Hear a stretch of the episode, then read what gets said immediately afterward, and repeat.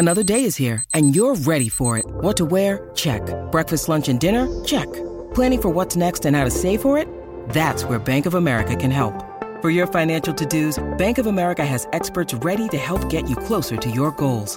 Get started at one of our local financial centers or 24-7 in our mobile banking app. Find a location near you at bankofamerica.com slash talk to us. What would you like the power to do?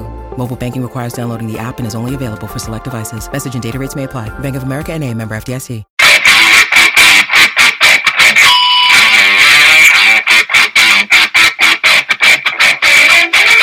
Hey out there, rock and rollers. Welcome to the 75th edition of the Ugly American Werewolf in London Rock podcast, which was recorded by me, Mac B, the Wolf, here in central London, just off historic Abbey Road. And those who have listened to us for a long time know that I am going to be joined by my cohort, my partner in crime, my co host, Action Jackson from the States. And we talk about stuff that we love classic rock, hard rock, prog rock, heavy metal, early MTV, all the stuff that turned us on as young people and have formulated our rock influences and the love of rock music that we have. But then we've also grown into some things over the years and, and just everything in the world of rock music. We have an insatiable thirst for knowledge about all things rock and roll, all the people who make it, all the songs, all the bands, everything. And if you listen to the show, you know that not only do I live right off of Abbey Road, but I did have the opportunity to visit Abbey Road Studios in November of last year take a tour, and get to hear a lecture about everything that happened there over the years. And it wasn't just about rock and roll stuff, but certainly the Beatles were a very big part of that, and of course,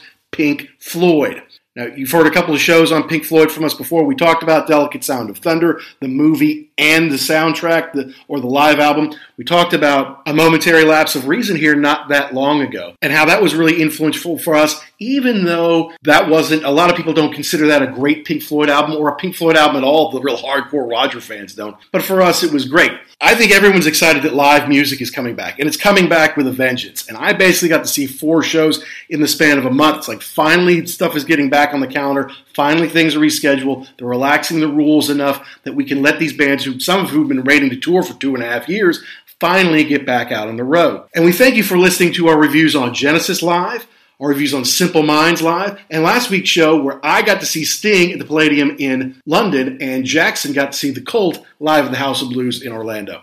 I know we're not the only people excited to have live music back, uh, and I hope you're getting the chance to get out there and see some of your favorite bands. This week, for our 75th episode, I'm going to tell you about an incredibly special live experience that I got to have here in London just recently. I'd never been to Royal Albert Hall before.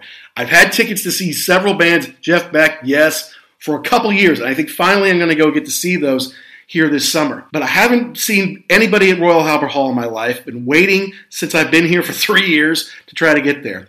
And at the last second, I was able to score not only a ticket to see Nick Mason's Saucerful of Secrets at Royal Albert Hall, but a ticket in the front row that was basically on the stage. I sat in the stalls, one step, two steps from walking right on the stage. There was a security guard sitting there and that's it. I could have walked straight on the stage and walked right into guitarist Gary Kemp with about eight steps. It was amazing. Of course, Royal Albert Hall is a historic place. I've seen all sorts of amazing shows and concerts over the decades and, and really a century and a half since Victoria dedicated it to Albert. But this night was extremely special. To have that experience, to be right there, and then to hear this amazing music of Pink Floyd, and not all the music of Pink Floyd. Really, it's the pre Dark Side of the Moon, the pre big business Pink Floyd. You think about it, from Dark Side of the Moon on, that's covered very well in, by Pink Floyd in latter days on Delicate Sound of Thunder, which we reviewed on our third show, on the Pulse tour. The last couple tours of Pink Floyd are very heavy on that. When David Gilmour tours, he's very heavy into all that. Even when Roger Waters tours, he's very heavy into all that. So Nick Mason and his amazing band, it's only the five of them, are focusing on everything that came before Dark Side of the Moon, like Meddle, like Atom Heart Mother, like Obscured by Clouds, like Piper at the Gates of Dawn, the Syd Barrett years, the years they were trying to figure it out, the four of them, how to make this amazing sound. And just the whole experience of being right there, basically on the stage. The sound was amazing, the band was fantastic, Gary Kemp and Guy Pratt, who are the Rockonteurs. They have an amazing podcast that you should be checking out. Not only because they're awesome at it, but they get amazing guests because they know all those guys. And of course, they recently had Nick Mason on for the second time talking about being back on tour. So it was really special. It was a fun night, and I can't wait to share it with you here on the show. Now, quickly, we want you to download and subscribe wherever you get your podcast, be it Spotify, Apple, Amazon, Google Play, Good Pods, wherever. Please download and subscribe so you don't miss out. And you can always tweet us at ugly underscore werewolf or at actionjack72. We are part of the Pantheon Podcast Network of about 100 amazing music podcasts. And you can check out at Pantheon Pods or pantheonpodcast.com to see some of our friends uh, on there. So without further ado, I want to jump into this. It was just an incredibly special night. It kind of came along at the last second. I jumped on it. I was very fortunate to basically sit front row, almost could touch the band at Royal Albert Hall and hear all this amazing music from the 60s and early 70s with Nick Mason of Pink Floyd and his band. So buckle up, guys. We're talking about Nick Mason's Saucerful of Secrets live at Royal Albert Hall here on The Wolf.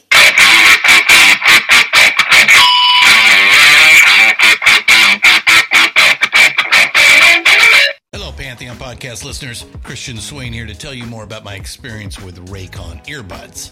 Our family now has three pairs of Raycon earbuds around the house, and my wife just grabbed a pair of the Headphone Pros to replace some headphones from a company that was double the price. And yes, she loves them. Now, if you haven't pulled the trigger on a pair of Raycons, or even if you have, but you're in the market for another pair because they're just that good, well, now is the time to check them out because they just launched their upgraded model of the best selling everyday earbuds. With Raycon's upgraded everyday earbuds, now you also get active noise cancellation, ergonomic design, and multi point connectivity that lets you pair with two devices at once. New quick charge function, three customizable sound styles, plus awareness mode. Available in a variety of vibrant new colors to complement any and all skin tones. I even have a pair of earbuds in a cool green color. I have tried just about every earbud known to humankind, and these Raycons are fantastic. Seriously, if you've been wanting to check out Raycons, there truly is no better time. You're going to ask yourself why you didn't check them out sooner, and Raycon offers a 30-day happiness guarantee. So, what are you waiting for? Go to buyraycon.com slash Pantheon today to get 20% off your Raycon order, plus free shipping. That's right, you'll get 20% off and free shipping at buyraycon.com slash Pantheon. Buyraycon.com slash Pantheon.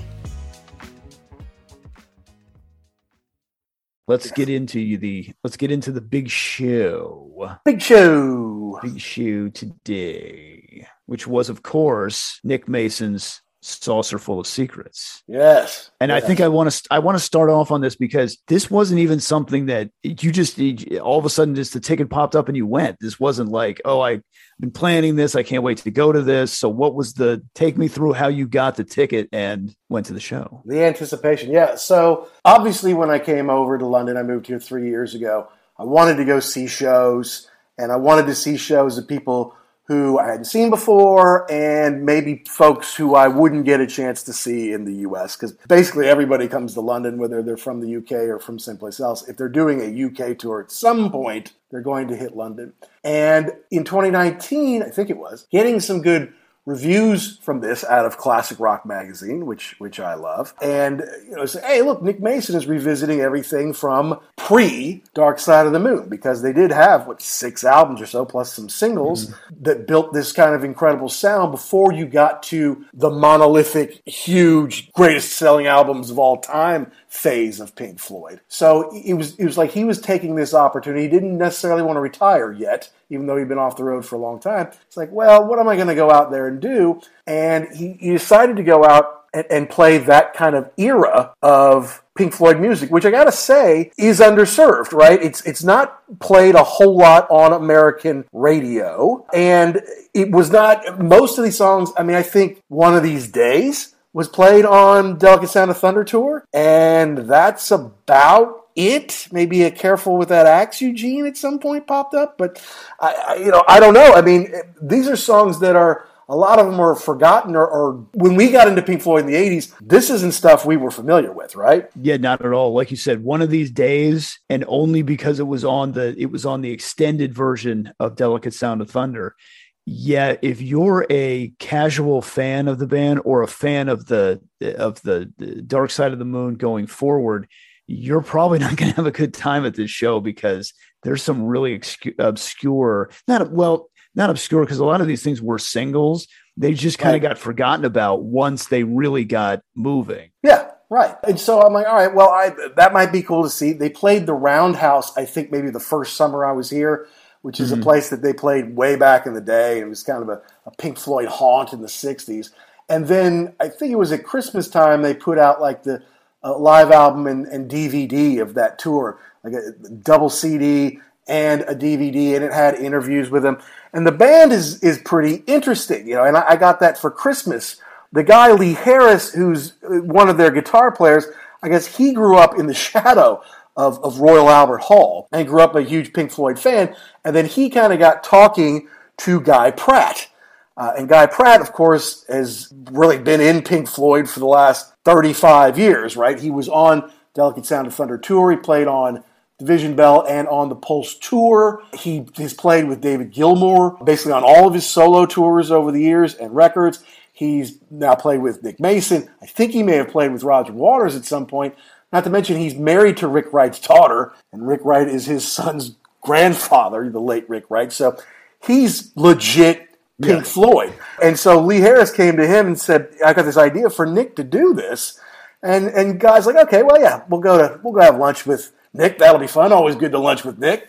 And it turned out Nick was kind of into it. So they, they started to put it together. They put this guy, Dom Beckham, Beken, rather, on, on keyboards. And then on guitar, lead guitar, and vocals, because the vocals are really between Guy Pratt and Gary Kemp. Of course, Gary Kemp, to most All Americans, he is the guitar player, lead singer, uh, lead, lead songwriter, rather, of Spandau Ballet who in America is kind of a one hit wonder. They know True, and that's it. But over here, they've had a couple dozen hits. They were kind of in that new romantics wave with Duran Duran. They were very much kind of on their level in the early to mid 80s there. And of course, Gary, that shocked a lot of people. It was like, Gary Kemp's not a badass, you know, psychedelic guitar player. He, he makes these pop songs. Like, that's all right. But Gary and Guy had gotten to be friends and were buddies for a long time. Of course, I've gotten to know them for their podcast, The Rockonteurs, which is a Correct. great show. We've talked about it on our show here over the years, and it's inspired us to, to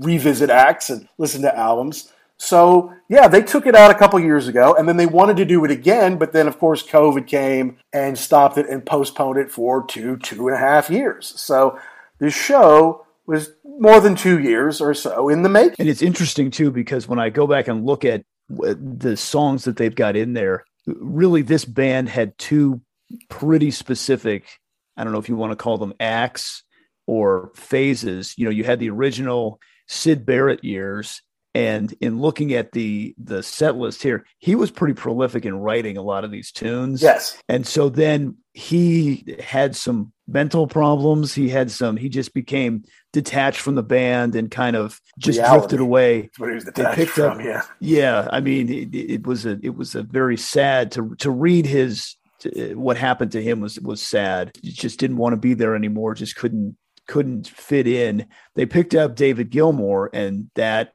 went pretty well. Yeah.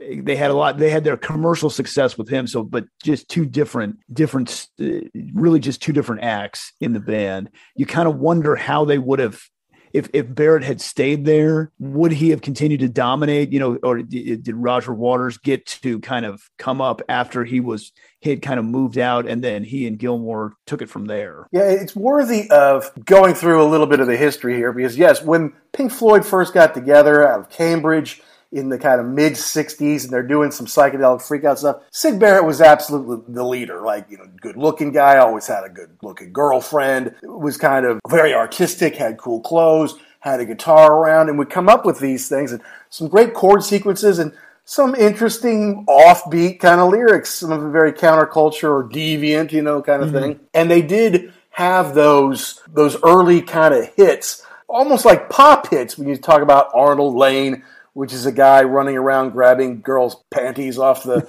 clothesline or something like that, and see Emily play. And it was cool that we we go by Sound Technique Studio, which was like an old dairy mm-hmm. processing place or whatever. Or was it a, a meat factory? I think it was a dairy in Chelsea there. Uh, that's where they recorded those. We got to see that on our tour that we talked about on our reunion episode, number 71, I think it was. So, and then they started to get into albums. Well, Piper the Gates of Dawn is kind of regarded as a masterpiece of the psychedelic era. But their next album, he was already starting to go downhill and very quickly. And so by the time they started doing their second album, Saucerful of Secrets, they had to get David Gilmour in to do, you know, some guitar work and do some backing vocals. And Syd didn't even really finish the record. And I think one day they were supposed to get Syd to go to the show, and sometimes in these past months, sometimes he would just stand there on the stage and really not be doing anything or whatever. And eventually he was like, one day, should we go get Syd? And like, nah, nah. don't worry about it. Mm, yeah. I'm not going to let his mental health screw up. We got something good going here. So, so there's kind of the four eras of the band. There's the early part which Syd is leading them and he's doing all the writing. And even after he leaves, they continue to use some of his songs, mm-hmm. like Jug Band Blues, you know, ends up later on, you know, Ummagumma or, or more, wherever that ends up. They, they kind of continue to use his stuff and his inspiration. Then the band figures out you know some stuff together like you know echoes is this whole side of an album uh, on Meddle and it's all four of them together and yes sometimes roger writes songs and sometimes david writes songs sometimes rick and nick write mm-hmm. songs together you know so it's like that's the second phase where they're kind of finding it together, kind of through Dark Side of the Moon. Although at that point, Roger is maybe taking more of a step forward. It's still all three of them. Uh, I'm sorry, it's still all four of them. But then by the time you Wish You Were Here, Roger's putting his stamp on it more. Certainly, Animals is mostly Roger. Mm-hmm. The Wall is famously yeah. Roger, except for the co-write of Comfortably Numb, basically, and then everybody's favorite, the final cut's all Roger. so there was there was the Syd Barrett phase, the kind of group phase, the Roger phase, and then the latter day phase, which is where we came in, is the David Gilmour led phase. Mm-hmm. So we're, we're looking all these songs that I'm seeing or that I'm hearing from Nick Mason, Saucerful of Secrets, all came from the Syd Barrett and the early stages of the guys figuring it out together as a group pre Dark Side of the Moon. Now, I didn't get the tickets. Like, you know, I had the Genesis tickets for two and a half years, right? And I had the Simple Minds tickets for yeah. two and a half years that finally came. I didn't get those tickets uh, for Nick Mason Saucerful Secrets because they got gobbled up pretty fast. And then, you know, it went away, you know, and it got postponed. You can't do 2020, can't do 2021 all right, 2022, it comes back. I wanted to see them, but I hadn't really put any thought into it because all of a sudden I'm going to see Genesis, I'm going to see Simple Minds, I'm going to see Sting, and uh, kind of all at once. So I notice uh, on the Rockonteurs because I follow them on Twitter, and they're like, "Oh, you know, we're we're going to have Nick back on the show, our first two-time guest, uh, because we're back on the road. It's going to be a road show kind of thing." I'm like, "Oh, they they are touring again. Okay." Well, let me just see when they're coming to London. This is on a Thursday. They're coming to London on Saturday. oh, okay. Well, yeah, it's not going to be easy maybe to get tickets to that. But so I, I go ahead and look on. I look on the sites that will resell tickets, and there's one that's you know seat lower level, like first row uh, of the lower level. The, the the floor is basically GA, but then there's seats around the oval, and I was like mm. front row seats and relatively close to the stage. And I saw they would sell me one because not everybody will sell you just one ticket. If they right. have a pair, they want to sell them both. But this guy would sell one. So I text my wife, we're going to see Sting that night. And I already took her to Genesis and Simple Minds within the last month. We're going to see Sting this night. And I'm like, hey, I really want to see this Nick Mason thing on Saturday. Not asking her, will she go with me? asking, can I just go and you take care of the kids? She didn't take it that way. She thought I was inviting her on a date. She's like, well, let's talk about it tonight. I'm like, oh, but I might lose this ticket. Eh, okay, you're right. And so I don't get it. Then we get together at the Palladium for Sting, and I'm and she's like, I don't think I can do Saturday night, you know, after tonight. I'm like, well, I don't even want you to. I just want to be able to go myself. so she said, "Oh, okay. Well, that's no problem." So I go on the thing, and that ticket's gone. I'm like, "Oh, jeez. All right. Well, that was StubHub. They can't help me."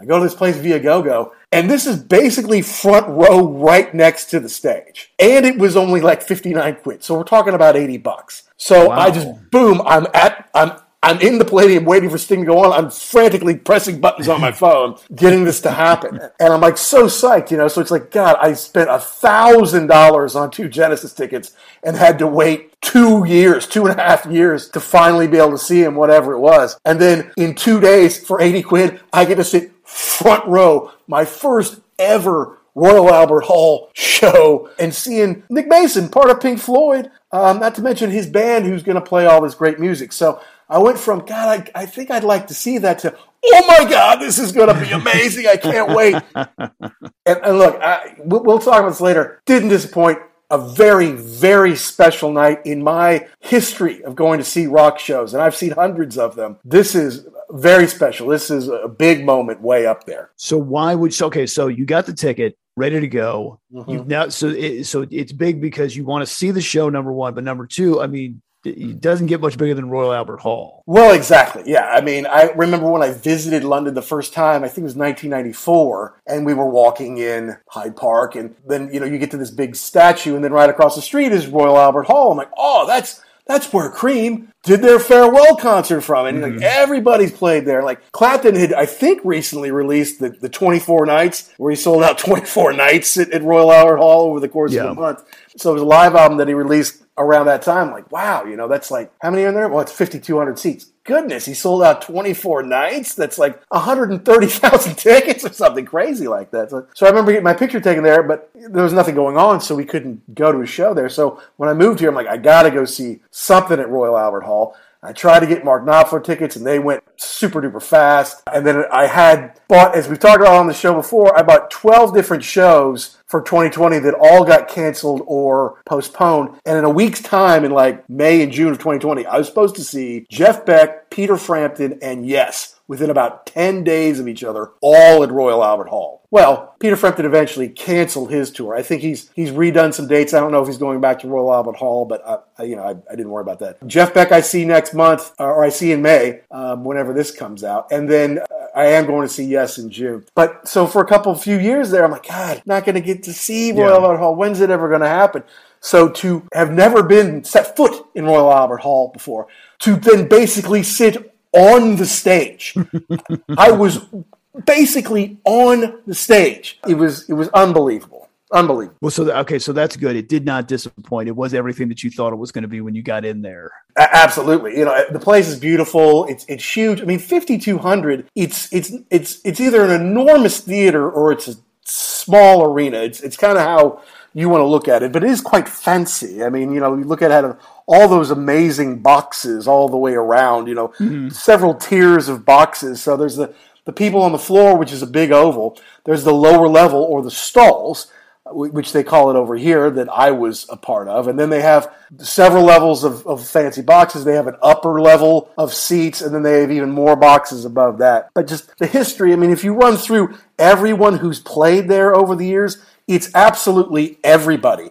And it's it's even because pre rock and roll because the thing's 150 years old. Victoria dedicated to Albert, I think in in 1871 or something like that. Mm-hmm. Um, I mean, just like big bands and politicians and you know everyone who has been set foot in there is just dripping, dripping with history.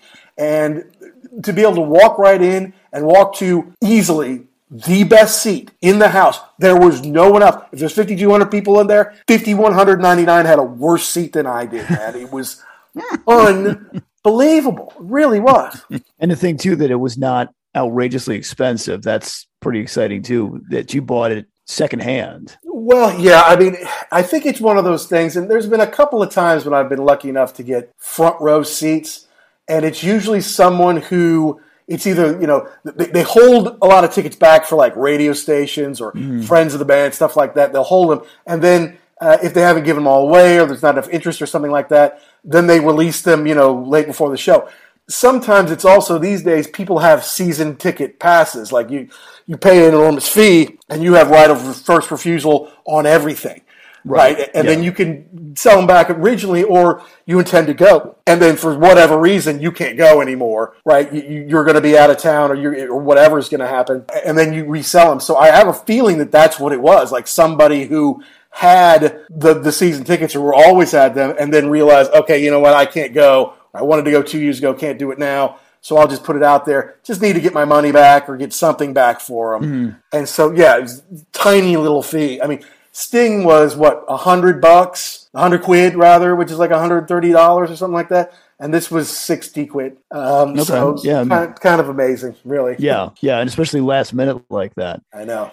So what was so what was so great about the seat? You said it's the best seat in the house. Like, did you okay? Did you know that was going to be when you uh, that great when you bought it, or were you when you got to the seat and actually sat down? You said, "I can't believe this is way better than I thought it was going to be." Well, and there's another reason they may have held it because right, right in front of me there is, there was to the side of me, there is a pole where they have lighting on it to light the guys. Right, there's like a huge hmm. tripod and then a big pole with a light on the top of it, and then lower, kind of in my view, was another big round kind of spotlight, which honestly did obscure Nick Mason's face from me for most of the show. Now, if I shifted or if I stood up, I could see him easily.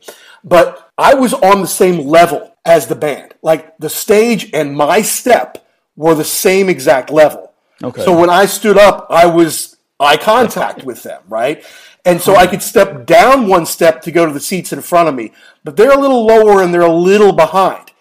Um, and if I took two steps, then I was on the stage. And if I took eight steps, I was face to face with Gary Kemp. So I was that close. Not to mention, this seat swiveled, okay? Because it kind of hmm. points to the middle. But then the stage is over here to my right, so it spun. And so did I think the seats next to me, at least for a while, you know, for a ways down. So I, I, I was kind of looking in the middle, and then I spin, and I'm like, okay, now I'm right here on the same level with the band. And it wasn't really loud. I think partially because they don't need to blow out Nick Mason. What is he, 78 years? I mean, he's, he's really old. They don't need to do that. But I'm not in front of the speakers. The speakers are up high, uh, and, and they're not blasting it. They're not trying to blow anybody away. But the speakers are up high. I'm down here. I'm basically hearing the monitors that the band hears on the stage. Okay. Okay. That's pretty cool. You know, the other thing I was thinking about too is a lot of times when they when they book these arenas, they don't know what the stage is going to look like. So they, Right. they have to hold back tickets and then they say, oh, well, now wait a minute, we can put some more seats in the front because we thought it was going to be different. So Right. that could have been a that could have been a factor also. And somebody who was really there to see Nick Mason, like I want to look at old man Nick Mason, look at his face the whole time he's drumming. Mm-hmm. They might not have loved my seat because I, I I couldn't see him that clearly all the time. I could see all the other four guys just fine, but I couldn't always see him. And he would stand up and introduce some songs and obviously introduce the band and things like that. And they came to the stage a couple times to bow because they have a break. You know, they have a, mm-hmm. a kind of break in the middle there. But I, I can't imagine anyone getting these, especially getting them at the last second and, and being the least bit disappointed at all, to be honest. with you. Excellent. Excellent. So no opening act? No, and I, I feel like that's becoming a trend, especially with these legacy bands. You know, it, it used to be you, you try to get as many on there and you got to warm up the crowd and all that kind of stuff. But now it's like, who else is like Rush? Well, nobody. Let's just do an evening with Rush, right? Yeah. Who else is like Nick Mason? Like, well, there's nobody really with that gravitas, you know, to do this. Plus, these songs go on forever, so they could do a nice long show. And it was more than two and a half hours. I mean, now the break was kind of long, so I'd say it was more than two hours. But being there, I was there almost three hours, uh, and it was it was pretty amazing. Yeah, and you figure too, like now it's not. It was back in the day. You would take somebody on tour either because you like them or the record company said, "Hey, we want to promote whoever it was." You don't really need that anymore with you know with the internet and YouTube and everything else. You can get the message out there. So you're right. I don't want to. I don't want to haul these people around and pay for it, and because you know you've got to. You always had the setup at the front you know, you had three feet or whatever if you were the opening band. Then you had to take all that down and, you know, pull everything off. So, yeah, let's just put a movie on or just say the doors open at, instead of the doors opening at seven, they open at eight. We go on at 8.30. Have a nice day. well, and plus the crowd. I mean, again, I'm on the younger side of the crowd. I mean, it looked like most everybody who was standing at the barrier down on the general admission floor were all older than me. But Mm-hmm. you know they don't they don't need an opening act. They don't want to be there Yeah. for four and a half hours. They're there to see Nick Mason.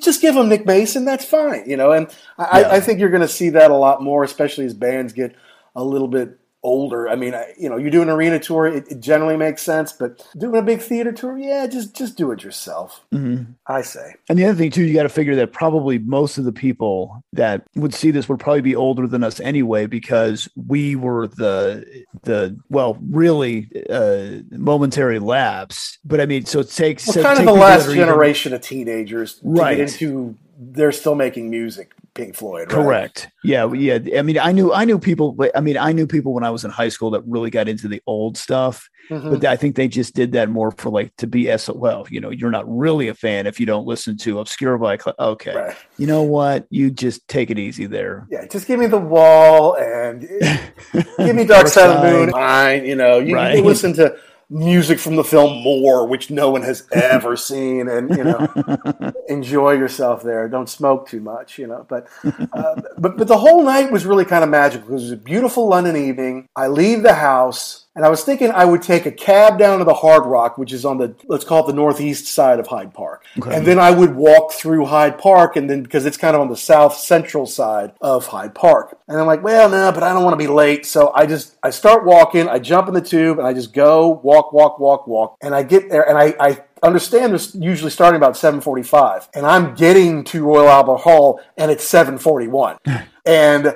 I, am lucky because I walk right up to the right door, but there's nobody walking in except for me. I'm like, oh God, am I late or am I super early or like wait? Yeah. Because there's there's no one else at the door. Like I remember Genesis, it took us 20 minutes to get through the line, and then now I just I walk right in, show her my thing, boom, and yeah, it was 7:41 outside. I show her my thing. I walk in. I was pretty close to my seats. I walk down to the fancy section. I walk down the steps. I basically sit on the stage at 7:44 and the, the kind of warm up music song. and by 746, you know, you hear the bass that one of these days, guys slapping it. And then they all walk on stage and a guy slapping his bass like, oh my God, I just timed that like perfectly. just walk right in the door, sit down, front row. They start the show. It was unbelievable. They were waiting for you. If you didn't know better, you would have thought that they were. Honest to God. Walk in the door, thousands of people sitting there waiting. It's like, oh, all right, Max here. Yep. All right, let's go ahead. Yeah. God, right. Everybody good? Base, Ready yep. start. Yeah.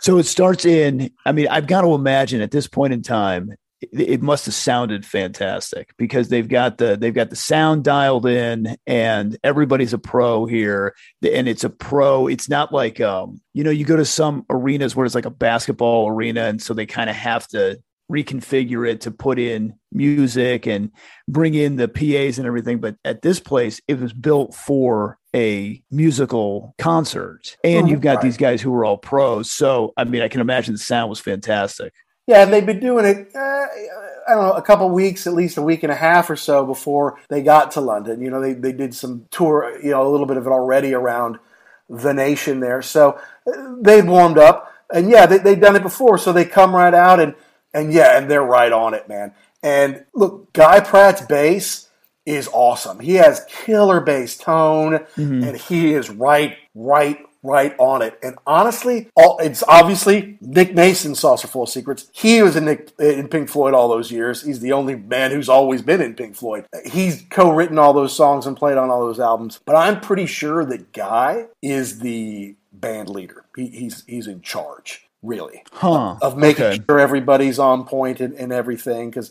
he's not as old as Nick, you know, yet you know, he's done it. You know, he, he's kind of in charge to me. Yeah, it, it, I think at that point in time, unless you're like this, you know, maniacal A type personality, it's probably easier that way. I mean, you're the star of the show, but yeah, I don't have time for all the rest of the stuff. I just need to show up and, you know, where's the drum kit cool? Where are my sticks? I'm going to sit down. Yeah, you don't need to be chasing people down. You don't need to be screaming at the sound people. That's, that's, you know, for some, let somebody else be the hatchet man. So yeah, that's makes sense. To leave that to Guy does make a lot of sense. And Guy has a lot of energy. He is fun on stage. Perfect, you know, you know, he he's walking around and he hops around. He's just trying to get smiles out of the guys. Like this is supposed to be fun, right? Mm-hmm. You know, so it's not just oh yeah, Gary, let's jam. It's like I'll make a goofy face at you, Gary. Yeah. Make sure you know you're having fun. I'm gonna make sure Nick's doing well. But there was also a point, man, where I think Nick it, it, and again, I don't know these songs back and forth like I do the latter day stuff. Okay, mm-hmm.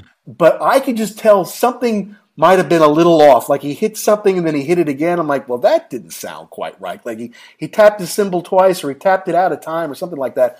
And Guy did look around when that happened to look okay. at him to make sure he was all right, to make sure he knew where he was and, and knew what he was doing. And that to me showed me like that's that's Guy's in charge because. Guy is the one who knows it up and down, and and he can nudge Nick. No, no, no, you know, Nick, you're supposed to do this at this point, or you're supposed to double beat here, not not later, kind of thing. So it just that was proof to me that Guy was in charge of the band. Yeah, and and and he's, I'm sure his deal is if something does go horribly wrong, he's got to pick up the pieces to make sure that it's you kind of mitigate the damage, like mm-hmm. this, so the thing that so it doesn't come totally apart. Yeah, no, absolutely. You know, and also he's um, he's singing, he's singing lead yeah. on most of the songs, either together with Kemp or you know dual kind of back and forth kind of thing. Uh, So it was it was yeah, it was it was really amazing you know that's not, that's nuts to me because you've you've heard these songs so many times that you know the way that they go. And i'm just talking about in general not so much for because you said you weren't 100% familiar with every note of every song. Right. But it's a live performance. Things mm-hmm. are going to happen. Yes. Like we talked about on the last show at the beginning of the cult show billy's stuff was off or down or something. And the rest of the band they knew they could they could adjust. Okay, we need to play the first refrain again, basically right. extend it out so that we can get this fixed without having this big, you know, calamity of, okay, everybody stop, let's start again. You just kind of, you know, you just kind of read the room and you, you ease it. Okay, hold on, we need a little bit of this and then you know we'll go from there. Yeah, so like yeah, Sting, it, it really. Uh, when I saw yeah. Sting and he starts singing the third verse to "Message in a Bottle" instead of the second, and a few words in, he's like, "Oh, that's not the right verse," you know. But he needs to keep playing the bass right. and then eventually pick up where the, the right lyrics came in, you know. So that's part of being a pro too. It's not that you never make a mistake; it's that you minimize them, and then when they do happen, you can run with it, right? right. You, can. it doesn't stumble. You're like, oh fuck, everybody stop. Yeah, yeah, yeah, yeah. The show's over. We can't do this anymore. Yeah, right, but yeah. but yeah, it, you get to the point, especially Nick. You know, uh, where you get to the point in your life where you're like, yeah, I can't. I'm not interested in. It's not that I'm not interested in playing, but there's that whole other managing thing. I, I don't. I'm not doing this anymore. Hi, this is Christy Alexander Hallberg, author of the novel Searching for Jimmy Page, and you're listening to the Ugly American Werewolf in London Rock podcast. Hey folks, Steffan Chirazi and Renee Richardson here from the Metallica Report. And we are proud members of the Pantheon podcast family, where the best of music and podcasts unite. We've got something pretty cool for you we're giving away an exclusive Metallica merch package worth over $250. That's a whole lot of scary guys, skulls, M72, and other sought after Metallica swag.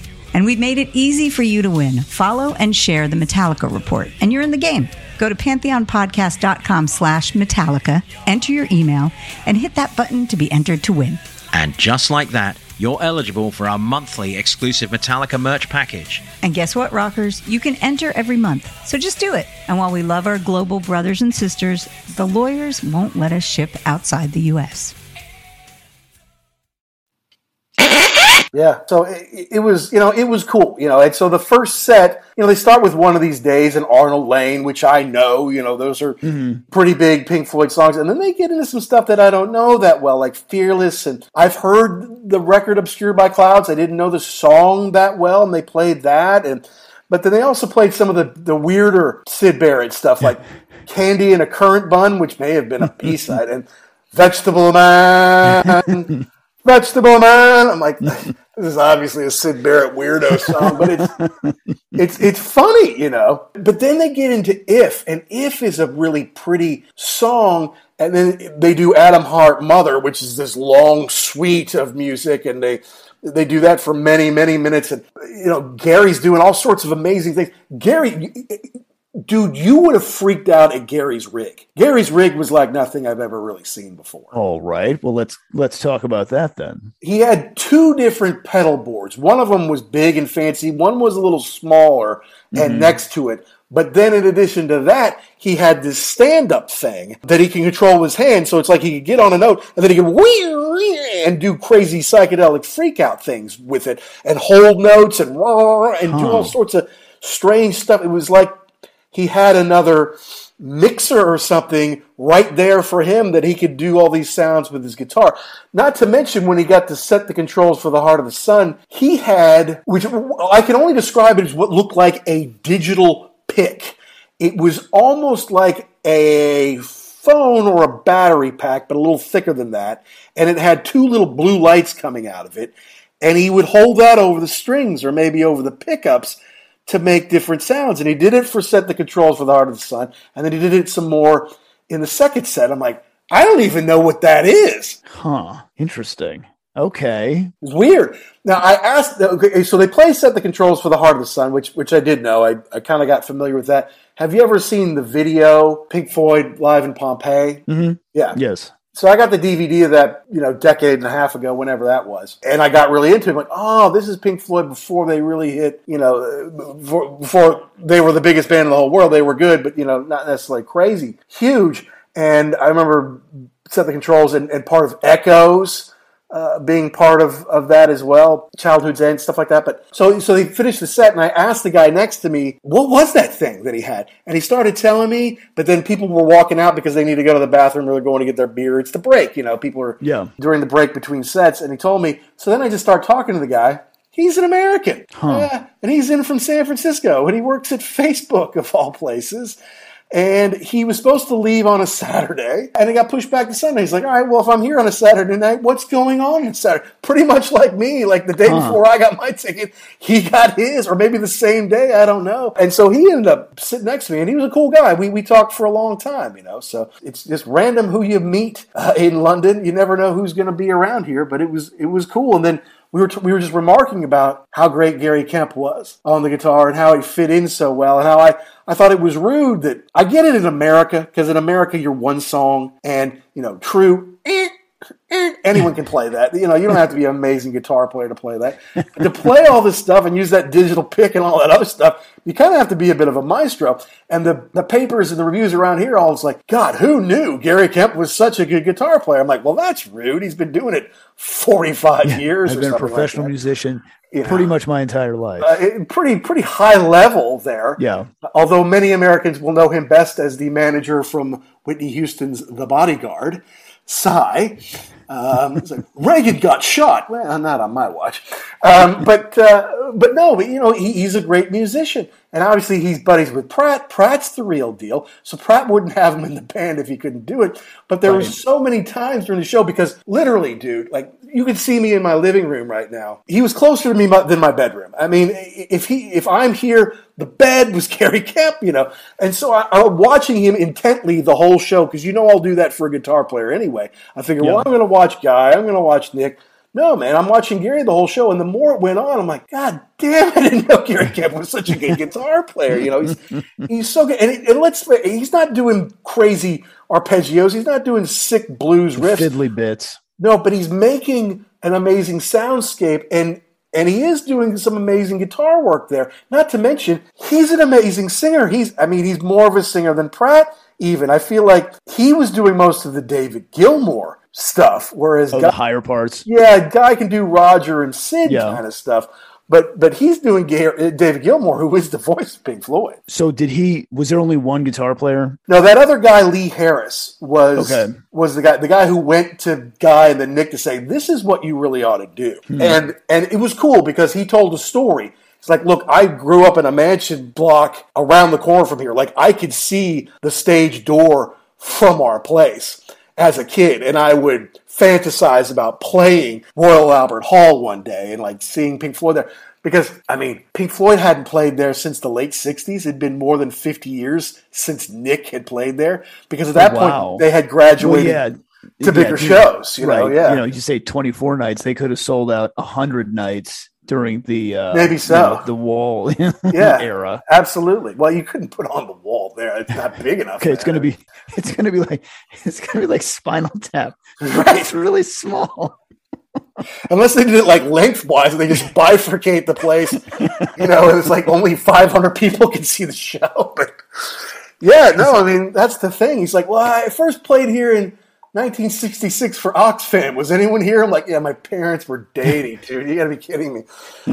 Oxfam, wow. But see, then that was cool because, and that's the part I should have recorded. I don't really like to record videos of the shows. I might take some snaps for a souvenir or something like Right, that. yeah. But A, I think it's annoying when people do it. They put it up in your face. Now you can't see the show because they're recording. B, I've got an iPhone six. I don't have the like the latest and greatest, so it's gonna it's not gonna look amazing when I do it. But then I'm like, God, I am right here. You know, I've got to mm-hmm. take some video of this. So I took some video of them playing, but what I really should have been taping was in the middle when they would talk about stuff because Guy came up there at some point and said, you know, uh, and I have to say that I'm, I- I've been around, I've been playing this man for 35, 36 years, and very prescient of Nick Mason to decide to do a song for the benefit of Ukraine and just put those two words, Pink Floyd, on the front of it. And then that changes things and it gives them an opportunity to get some aid to the Ukrainians. I'm like, well, you know, that's a good point because they could have put that song out under Nick Mason's Saucerful of Secrets or whatever. But you get Guy, you get David Gilmour in there, uh, you get this Ukrainian guy to kind of do his thing over the top of it. It's not their best work, no, but you just put the name Pink Floyd on it and it can generate millions of dollars for a good Right. cause, you know? Right. Well, and we, we were talking about talking about that a little bit on the Simple Minds video or uh, show that we did. You know, you get to the point where yeah, your name and your voice is now at a point where it carries so much more weight Mhm. that yeah, I mean, it's got to feel pretty good that you can do that. That you can just you know, like you said, put your two words on there and and make a big difference in the world. And it's I, I like too when they they do a little more crowd work. Like I know sometimes like it'll bring the energy down for a high. If you got a high octane show, you don't you can't really have somebody come on there and be like, you know, um, really glad to be here in you know look at the card St. Louis Right. and you know it's but but a lot of times when I like it when they when they talk about the songs and you kind of introduce them so you you get ready in your mind to hear what's next. Right, you know, and the thing is, Guy is got a great personality. You know, he can be the leader of the band. He can step out and talk. But obviously, Gary Kemp can too, as a Yeah. lead, as a singer, you know, and as a master of ceremonies and that kind of thing. So you can feel some of the interplay that they you get on the show on the Rockonteurs. They're doing some of that on stage as well, and it was great when they did. Um, Arnold Layne, and they talk about, you know, guys like, you know, Gary, the last time, and I was here for it because he was in David Gilmour's band. Uh, the last time that song was played in this building was in 2006 or 2007 when I was on tour with David Gilmour and David Bowie, your hero, came out and sang it. And I've seen that video. It's pretty famous now. And Yeah. that was David Bowie's last public performance, like Oh, jeez. ever. And Gary goes, Wow, I'm glad you didn't tell me that before. I'm glad you didn't say that before the show. I'm like, yeah, that's some because like look, David Bowie's an icon in America, but he is revered over here. Like hmm. the, the David Bowie thing is different over here than it is in America. And to that generation of 70s kids that were growing up over here, David Bowie was was huge, and especially for Gary Kemp. And yeah, I mean, it's been 15 years since anyone played it. And oh, by the way, David Gilmour did it with David Bowie, and then David Bowie died. Uh, you know, so it's like, wow, that's that's momentous. That is huge. Yeah. So that's cool. But you know, and then at another time, it's like things happen in the '60s and early '70s. Thank to thanks to this is Kemp saying thanks to a certain group of people, and one of the progenitors, one of the architects, is Nick Mason, and we really got to give it up to Nick Mason for creating this music that we all love. Talking about like progressive music. Which has kind of taken over the world in a lot of ways. And, you know, to give it up and to show some respect for Nick. So you could tell that these guys liked each other. And, Yeah. and on the DVD, you said there weren't tryouts, so there wasn't like, oh, what can we get this guy? Can we get this guy? It's like, who wants to do it? All right, we got Gary. I mean, sorry, we got Guy, we got Lee. Uh, Gary's friends with Guy. Okay, yeah, bring Gary in. Get this Dom. guy. Okay, we got our band. Let's go. Uh, it's like kind of an afterthought of putting it together or whatever. But look, man. Usually these days, for me, it's all about the escape. Especially in America, where I'm generally in my car and I've got to get out of a parking lot and I want to avoid the yahoos. So it's pretty rare these days that I stay to the bitter end. Uh-huh. I at least leave during the middle of the last song if I want to hear it. But if I know what the last song is and I don't care, we're leaving before that, you know, and we're getting out of there and home and dry before everyone else. But I stay till the bitter end filmed their stage bow and said goodbye and all that because when is this ever going to happen? When again am I going to sit on the stage of Mm-hmm. Royal Albert Hall for a member of Pink Floyd? That's crazy. Yeah, it it, it sounds like everything worked out pretty fa- fantastic. The other nice part too is that you weren't in I don't know uh, someplace where you had to drive, Louisville, Cincinnati, or something like that. You could just get out. You could walk to the tube. You could. I mean, I guess you could have. Well, you could have gotten a cab. You could have done whatever. You had choices. Yeah, there is nothing worse than you know you're in a giant stadium and that freaking line is going Oh. to be forever. Yeah, I don't care if you live 20 minutes away. You're not getting home till like one o'clock in the morning if you're leaving at 11 or something like that, you know, if Right. you're lucky, you know. So, no, no, it was great. You know, I bolted out of there and just kind of ran out of there. I'm like, all right, first thing to do, get 10 blocks away. Just go, Mm-hmm. right? And, and get away. I wasn't terribly far away from where you were staying, I guess, when eventually I'm like, well, let me see. I, I can take the tube, but let me just see if there are any cabs around and I got one that was a few minutes away, so he, I, I let him take me home. But you know, I was I was home before eleven o'clock. I was home before eleven o'clock, so I, I can't complain. That Uh, and- sounds that's it, like if you were to say that to the you know 20 year old us if you're like oh you're so lame 11 o'clock that sounds so awesome right now So oh, be home at 11 and snugly in the bed and just go to sleep after but and after having a good time yeah, no, it was great. So I mean, you think about that. Leave the house at six forty-five. I walk to the tube. I take a couple tubes. I walk, you know, the mile or whatever from the tube station to Royal Albert Hall. Walk right in mm-hmm. to my extraordinary seat on the stage, and then when it's time to go, I run out. I walk ten blocks. I get a cab. I'm home before eleven. And if I was smart, I would have just gone to bed. But I was so pumped up mm-hmm. that I, I watched the DVD from the last tour, and I started drinking. I started drinking at eleven o'clock at night because I'm I, just like on the last show. I'm like I'm smart these days. I don't drink at the show because it's expensive, and you got to go out in line, and you got to pee, and da da da. And I want to remember it, and I'm like, I did it. I just pulled off the greatest heist in the world, like eighty bucks to see Nick Mason Saucerful Secrets on the stage.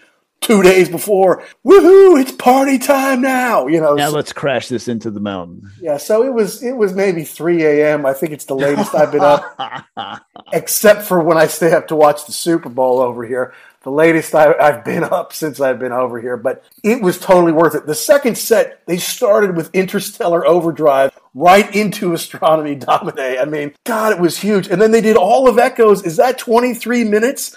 I don't know. It's yeah huge. i think yeah i was i was looking at that set list thinking yeah that would be that's a huge time commitment on that song just to get into it and to see Gary Kemp put his head back to sing like Gilmour, ah, I'm like, I was blown away. I'm like, wow, that is heavy duty, man. These guys are great. So okay, let's get into the uh, let's get into the question part of the deal here, uh, and we are going to go with well, city we got, venue we got, uh, why you were excited we got.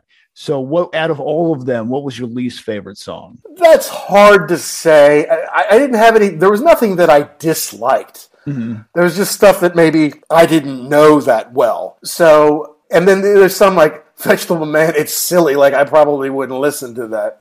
um, but I don't know that there was anything that I did not like. More stuff that I just did not know.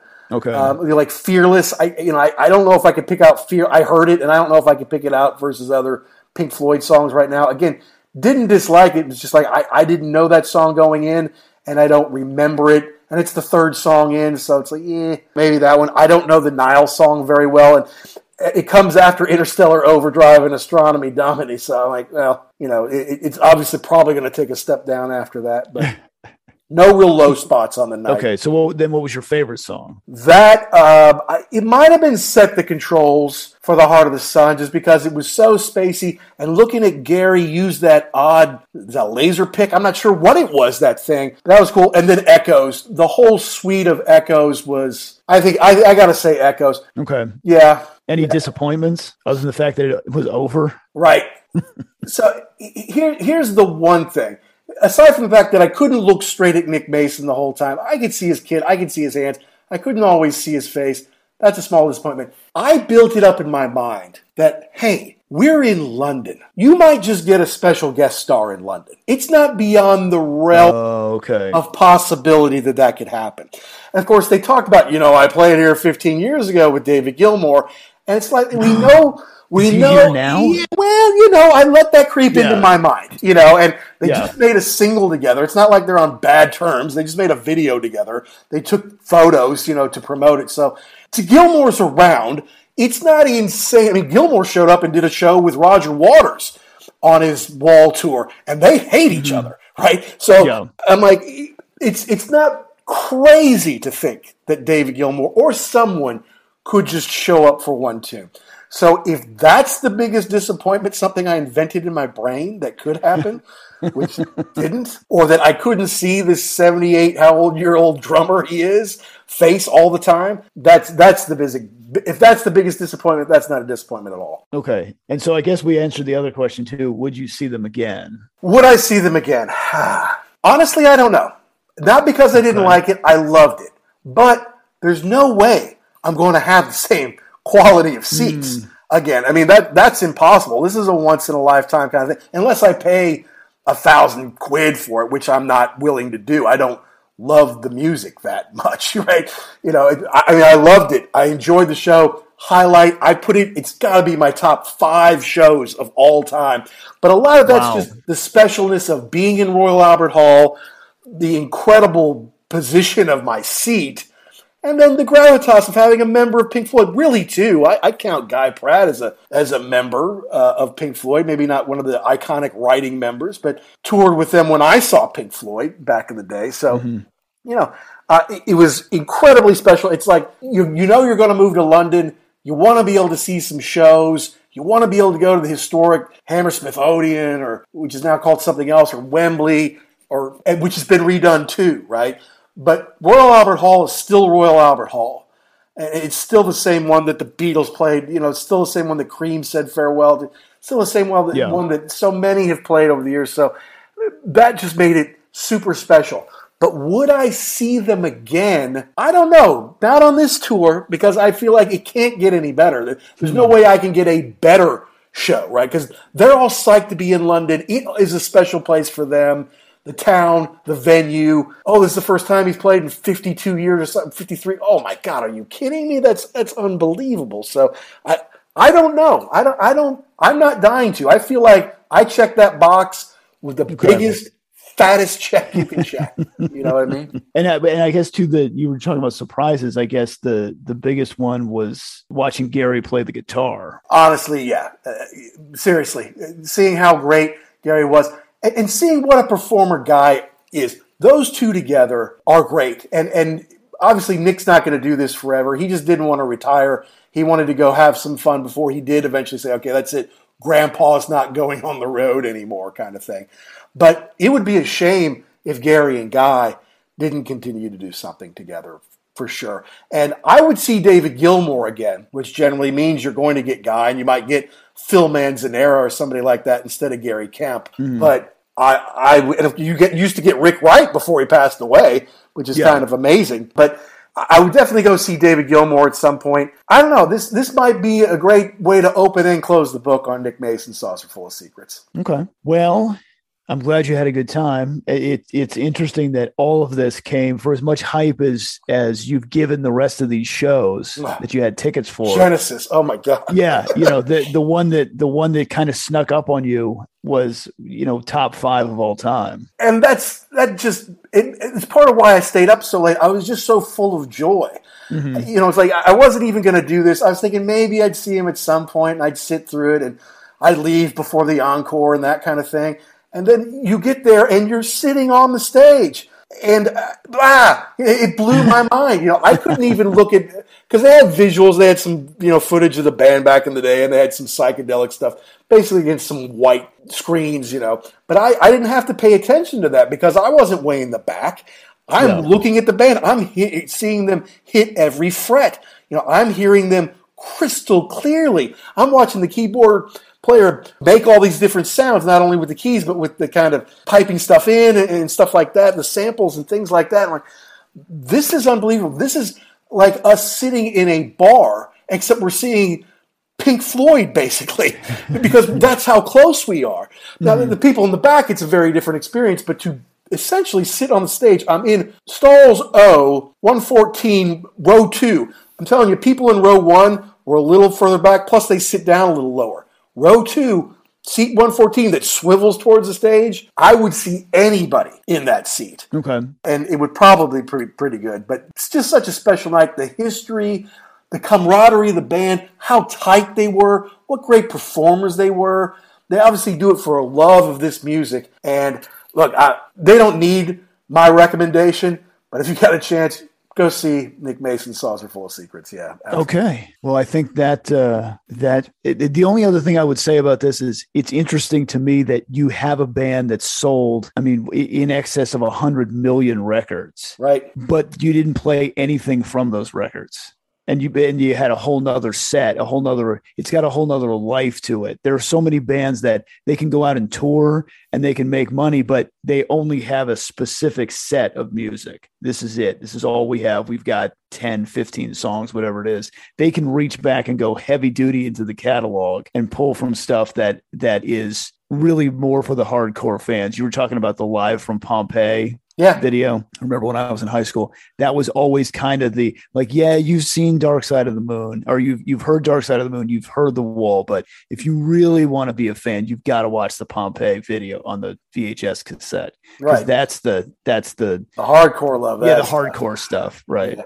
No, and and you're right. I mean, starting with Dark Side of the Moon, the stuff they recorded the rest of the 70s, that sold 100 million. Like That's what I'm saying. Yeah. Four records, yes. or maybe you could take out animals and they've sold a hundred million or something like that. You know, so uh, and not to mention the success they had in the kind of the David Gilmour led era of the late '80s and early '90s. So yeah, you're right. They sold probably 150 million dollar uh, records after everything that I saw on Saturday night. Right. Uh, what was that? Saturday, April the 23rd at Royal Albert Hall. God, what a just a magical night. And if at first I almost felt bad because like someone who's an enormous Pink Floyd fan or who loves this era should probably have these seats instead of me, who can mm-hmm. talk a little more succinctly about these songs and what they meant. And, you know, they ended with bike, you know, and crazy stuff like that. But for someone who's passionate about music, who loves Pink Floyd latter day, and just wants to see, wants to have a good experience before he's sent back to the Midwest of America.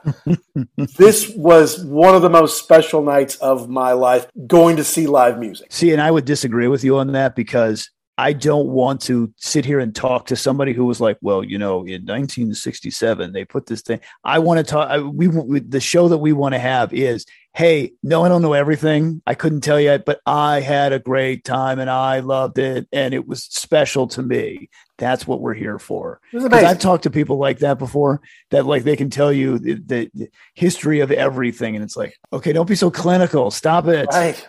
What was the feel to the show? Was it fun? Yeah, well, they they exactly. They haven't played these two together since 1972. Uh, okay, yeah, that is interesting. But did it sound good when they played it? You know, but that's what mattered. You know, so well, and the other thing too is you know, and for us who who have spent years listening to music and you know you kind of you've heard it a lot of these songs so many times that you can you can kind of pick out the notes and I know what's going to come next but to watch somebody play it live that really is and not screw anything up like you know this back and forth you right. are a professional musician that and, and i saw that when i saw the cult I, I didn't see billy duffy miss one note now granted he's been playing these songs and he wrote them right for a million years but just just to watch a pro play. It's amazing. It is just amazing. It's a level that I will never be anywhere close to, but I can I can appreciate that. Yeah, and it it's communal. Although I'm looking down on the people who you know got there at 6:30 or whatever, the doors open and pushed their way to the front and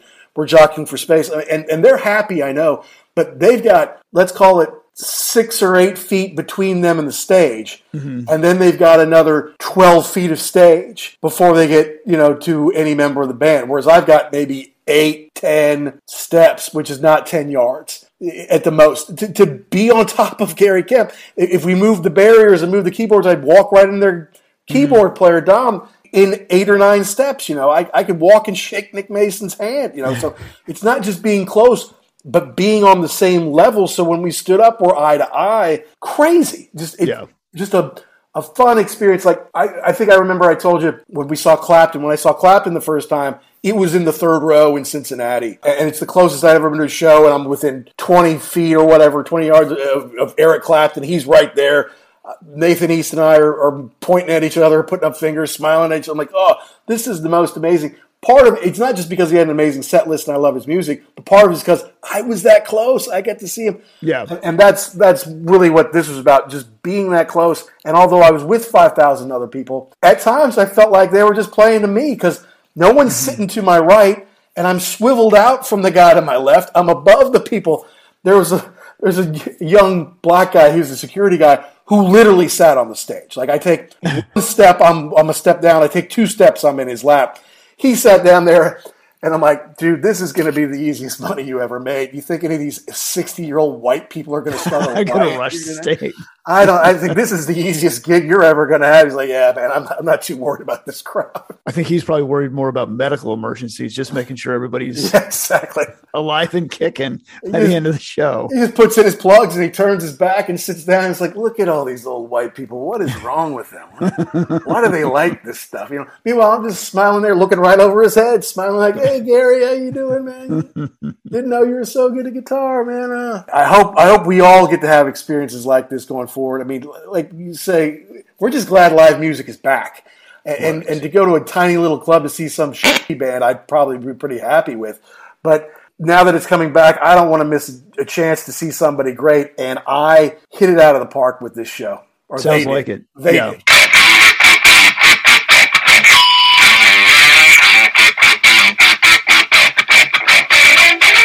Well, that wraps up a very, very special 75th episode of The Ugly American Werewolf in London, where yours truly, Mac B. the Wolf, had a once in a lifetime opportunity to basically sit on the stage at Royal Albert Hall and see the legendary Nick Mason of Pink Floyd perform with his band Saucerful of Secrets, doing all those amazing Pink Floyd songs from the 60s and very early 70s, pre Dark Side of the Moon compositions that have stood the test of time, that so many people still love and just don't get the love on the radio, especially in the US, that they deserve to revisit these and to be able to see his band together making that amazing music once again. It was just a super special night in London for a guy who always knew he wasn't going to be able to live here indefinitely. To be able to see this band play live, to have this amazing chance to sit on the stage, at the very least, front row where not very many people get to sit, was super duper special. And I just can't recommend enough. If you have a chance to see them, whether it's here in the UK and they're still touring, or maybe sometime they get uh, onto continental Europe, or I bet they would like to go to the States at some point. If you have the chance, I highly, highly recommend taking the opportunity and seeing them one last time because there won't be another Pink Floyd show. There might not be another David Gilmour tour, and this is a really special opportunity. Got 75 episodes. Can you believe it? We never would have made it here without all our listeners and fans, and we appreciate you. And we want you to subscribe or download wherever you get your podcast, be it Amazon, Google Play, Spotify, Apple. Goodpods has been very good to us, putting us on their top 10 music history and rock commentary lists. Please download and subscribe. And if you think about it, leave a positive review. It just helps us find more great listeners like you, helps us grow the show. And if you let us know about it, if we see it, we might just read it on the show. Now, as usual, did we get something right? Did we get something wrong? Did we miss the point? Did we leave out your favorite part? You have to let us know. Go ahead and DM us or tweet us at ugly underscore werewolf or at ActionJack72. And as we said before, we are proud members of the Pantheon Podcast Network, a network of about a hundred great shows out there on all sorts of music from all around the world. And we have some great friends on that network as well, like Vintage Rock Podcast. Paul Stevenson does an amazing job with killer interviews from big time rock and roll Hall of Fame artists. Now he's got a daily show. And yours truly is going to have some guest spots on a couple of those daily show episodes. Usually about five or six minutes, and you can check out Vintage Rock Pods. Of course, I was on The Hook Rocks by Jay when I won his best album of all time tournament. He does an amazing job. Sometimes it's hard to keep up because he does three, four shows a week, but they're always great, and I encourage you to listen to Jay. And of course, our friends at Shout It Out Loudcast, the best Kiss podcast in the world. They're hilarious guys, Tom and Zeus, and they are our special guests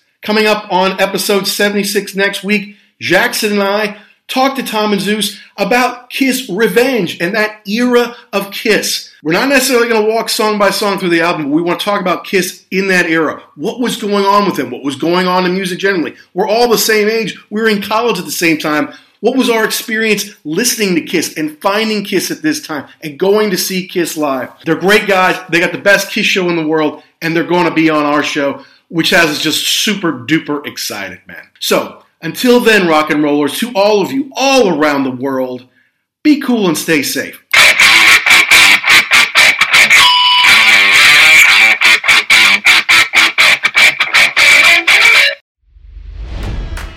It's NFL draft season, and that means it's time to start thinking about fantasy football.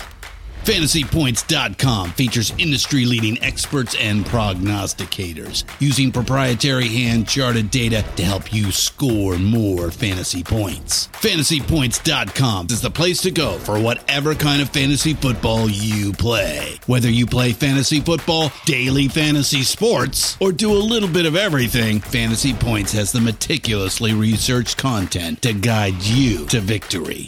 And why wait for the fall? Fantasy Points also covers the new spring football league, the UFL. Join the guru, John Hansen, Scott Barrett, Joe Dolan, and other massive names in the fantasy football universe with an exclusive offer. Use code Pantheon for 15% off any fantasy points package, including the all in package, with access to every article, tool, and data nugget that Fantasy Points has to offer. That's fantasypoints.com and code Pantheon for 15% off at Fantasy Points. Fantasypoints.com, code Pantheon. Score more fantasy points.